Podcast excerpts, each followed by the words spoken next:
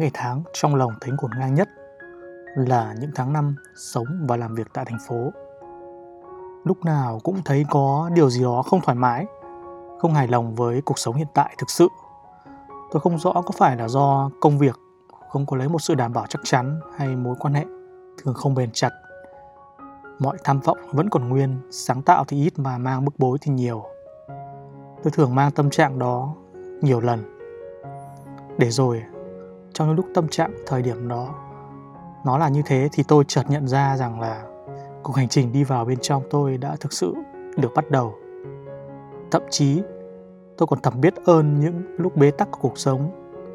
Tôi nghĩ rằng những cái bế tắc bức bối trong cuộc sống đó lại góp phần giúp tôi từ những cái năm 20 đã bắt đầu tìm kiếm bên trong mình, tìm sự chữa lành hay tìm một cảm xúc đích thực gì đó, tôi không biết. Nhưng nó đã thực sự bắt đầu. Nếu như ờ, cuộc sống cứ diễn ra một cách đầy suôn sẻ và hài lòng, thì có lẽ tôi chả cần nhọc công khám phá cái u ẩn bên trong mình làm gì. Nhưng hóa ra nó lại là điều hay. Trong cuộc hành trình, tôi ờ, cho là mình đã sống trầm tính đó. Có những khoảng thời gian, tôi cho là giúp mình khám phá cảm xúc đích thực, vì nó có sự động viên, có ý tưởng nhiều nhất và tôi phát hiện ra nó hay xuất hiện từ những chuyến đi trên một chuyến xe chuyến xe kéo dài 2 giờ. Chào mừng bạn đã ghé thăm khu vườn của tôi, nơi tôi chia sẻ những suy tư và trải nghiệm của bản thân mình một cách chân thực nhất.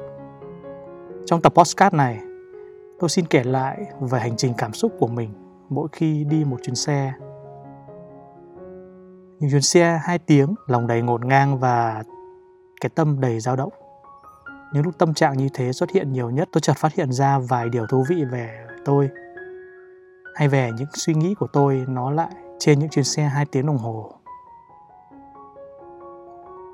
nói về tôi thêm một chút là tôi từng sống ở Hà Nội quê tôi thì ở Ninh Bình chỉ cách 2 giờ đi xe khách từ Hà Nội về quê và ngược lại và trong những cái chuyến đi đó một xe khách tầm khoảng 30 hay 40 người. Tôi thường chỉ ngồi vào ghế như những hành khách khác trên xe. Xe lăn bánh, tôi di chuyển cùng mọi người. Cứ thế trong 2 tiếng thì về đến nhà. Mọi sự tập trung của tôi lúc này chỉ là chờ cho thời gian trôi đi, cho đến khi đến điểm cần đến, không điện thoại, không sách. Chỉ đơn giản ngồi yên lặng và nghĩ, nghĩ tới công việc và cách phát triển công việc một cách tốt hơn – rồi lại cảm thấy buồn lòng vì lần này về nhà cũng không khá khẩm hơn là mấy. Như tôi thường nghĩ, làm ở thành phố mỗi khi đi về cũng phải hoành tráng một tí, hay thì chỉ ít cũng ra dáng làm ăn tốt. Nhưng chỉ có tôi là rõ nhất là mình chả có cái gì tốt được cả. Đã nhiều lúc tôi hy vọng, tôi mong, tôi tưởng tượng là mình đang chiến thắng trong công việc và đạt thành quả cao để trở về nở mày nở mặt. Tôi tự nắm chìm trong đó và cảm thấy thật thích thú một cái tôi đầy huy hoàng, tự hào và tự mãn. Bởi thế mà khi người ta thất bại nhiều, tự dưng tính tự mãn trong họ giảm dần, biết khiêm tốn hơn. Đã bao giờ bạn đi một chuyến xe hay một chuyến tàu, bạn có một cảm giác giống như tôi. Mình có một cái trạng thái được nâng lên, hay tự dưng có thêm vài ý tưởng hay ho muốn làm nó ngay.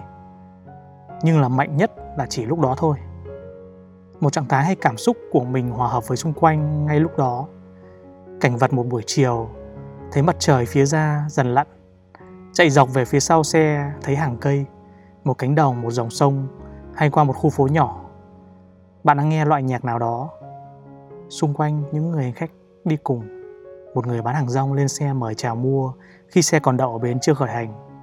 Âm thanh hỗn tạp, mùi vị của xe khách, mùi của bến xe, vân vân. Nó không dễ chịu, nhưng lại dễ nhớ đến vậy. Bạn ngồi đó, nhưng có khi mọi người không để ý đến sự tồn tại của bạn.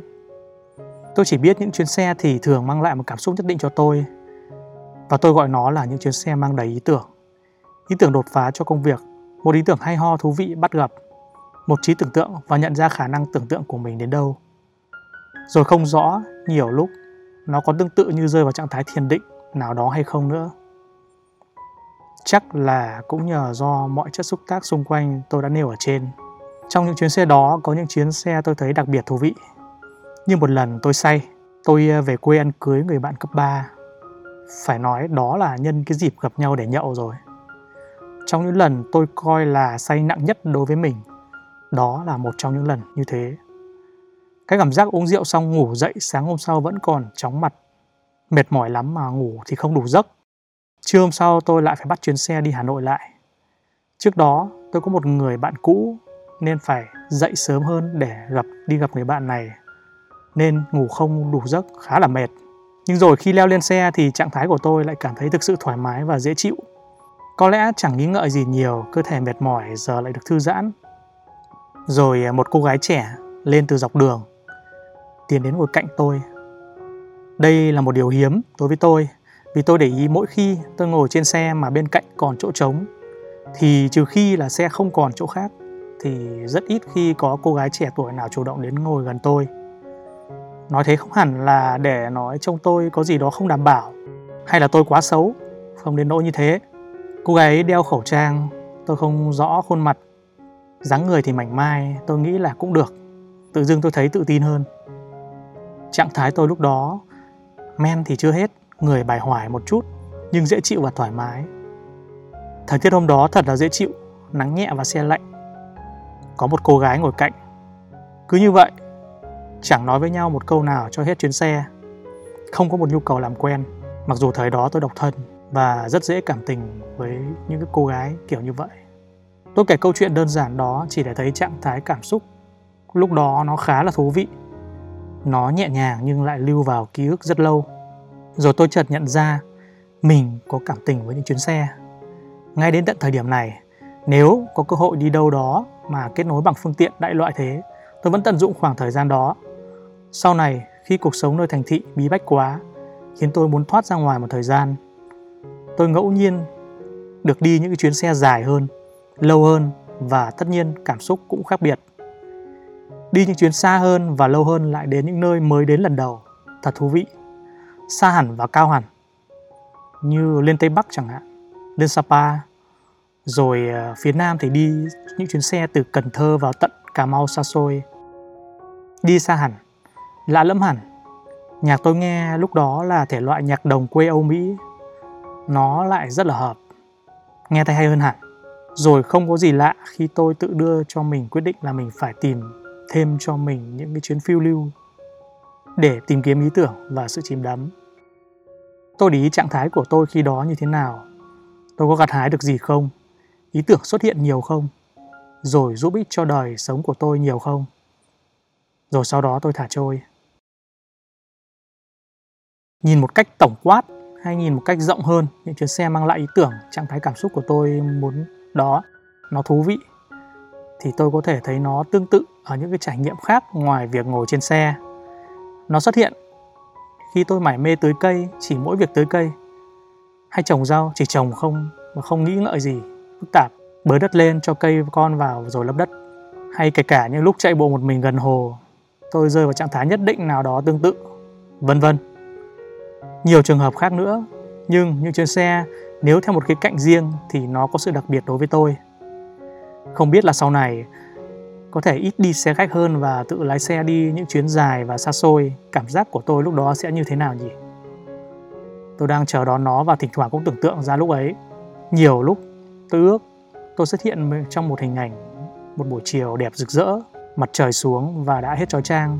Qua hai hàng cây, tôi lái xe đi về phía ánh chiều tà đó ánh mặt trời lấp ló cuối chiều đi về phía đường chân trời và trong lòng bình yên nhẹ nhàng. Hình ảnh đó như một cái kết có hậu trong một bộ phim vậy từ giờ tôi biết những cái khó khăn, những vấn đề không đâu của cuộc sống không làm tôi bận lòng nữa. Chỉ chiêm ngưỡng vẻ đẹp rực rỡ huy hoàng màu nhiệm đó mà thôi. Trong tập podcast này, tôi coi nó như một cái kiểu ngồi hồi tưởng lại một cách hơi có chiều hướng lãng mạn. Không biết là có ai tình cờ nghe và lại trùng hợp là có ý tưởng như tôi không? Hoặc có khi bạn đang nghe tôi trong lúc đang lái xe thì sao? Hãy thử để ý bản thân mình lúc đó xem. Cuối cùng, cảm ơn bạn đã dành thời gian lắng nghe tôi tâm sự. Chúc bạn có thật nhiều trải nghiệm thú vị trong cuộc sống của mình nhé. Và hẹn gặp lại bạn trong các tập tiếp theo của tôi.